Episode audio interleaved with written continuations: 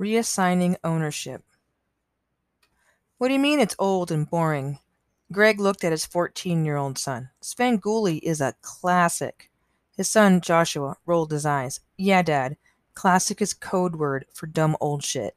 Maybe if I were born when the dinosaurs were around and farted dust like you, I'd like it. Greg smirked. He knew he wouldn't win Joshy over, but he liked playing the old guy routine sometimes. Did he used to like all those old shows his folks used to watch? Hill Street Blues, MASH, All in the Family? Well, actually, now that he thought about it, he did. He thought he knew why, too. There was nothing else to do but watch them. What do they call it now? On demand, that's it. The world is a very demanding one right now. You can say that twice and mean it. Well, screw that. Greg liked his MeTV, though those epic medical ads listing all those side effects were enough to make him puke, especially when he and Joshie were eating together and watching TV, which was most every dinner. This was when he could sneak a few old shows in for Joshie to see, so he could have the cultural reference, was Greg's argument. They didn't have cable. They did what so many people do now, bought a Roku and subscribed to a few channels, Amazon, Hulu, Netflix, CBS All Access, all the Star Trek you could want.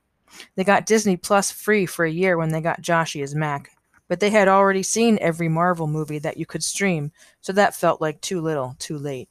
Joshie said he didn't mind. He was currently watching all the Avenger movies, again, in order.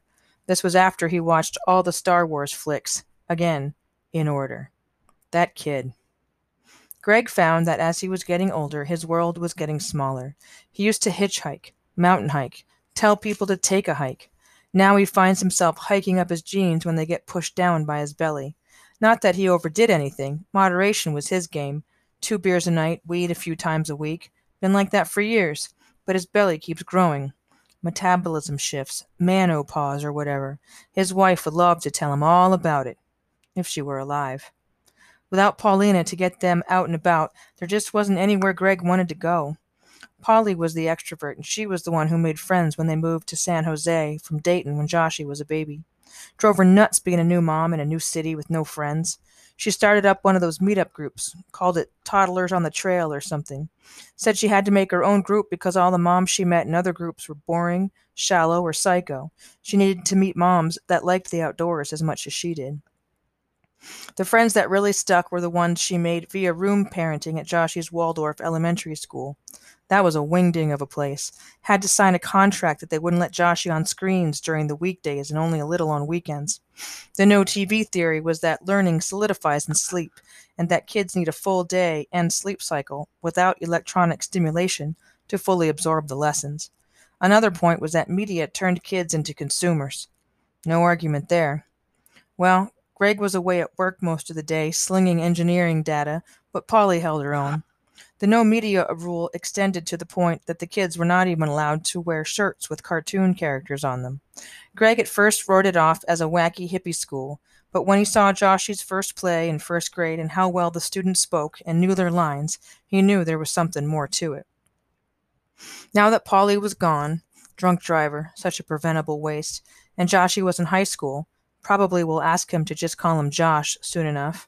Screens were on near 24/7. Their friends stopped calling about 6 months ago. They were really Polly's friends, anyway. Like most husbands he knew, he was a tag-along, which suited him fine. He didn't have anything to say once it was past time to stop asking him how he and Joshie were holding up. Joshie had plenty of friends and was becoming more independent every day. Even asked about stocks the other day. Found some trading app called Robinhood. Wants to try to invest his Christmas and birthday money. That kid. Polly would be pretty disappointed in how little he and Joshie have done in the past year and a half in terms of family getaways and other bonding opportunities. She got them to do something. Camping, a weekend at the beach, road trip, a couple of times a year. Now that she was gone, to do any of that stuff just felt wrong. A car ad came on during The Beast with 5 Fingers, after Berwin did his Where Else Have You Seen These Actors bit. It was a truck ad for his and hers trucks. Ha ha, the woman took the man truck. Who couldn't see that coming? But it got Greg thinking. They still have Polly's Subaru Forester. She had refused to get a minivan, just sitting in the garage. Greg felt a spark he hadn't felt since Polly was gone. This is it. He could never become the family planner she was, it would just feel forced, but that didn't mean there was nothing left for this new, smaller family. In addition to watching TV together every night, neither of them wanted to give that up. What if you started teaching Josh? There, I did it, he thought. Josh. How to fix the car up. It needed all kinds of work. They had bought it when they moved here and was as old as Josh.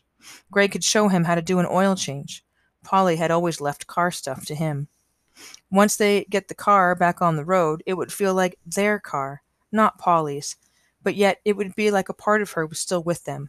He'd asked Josh to plan a road trip, give him ownership. That's what they needed. Ownership.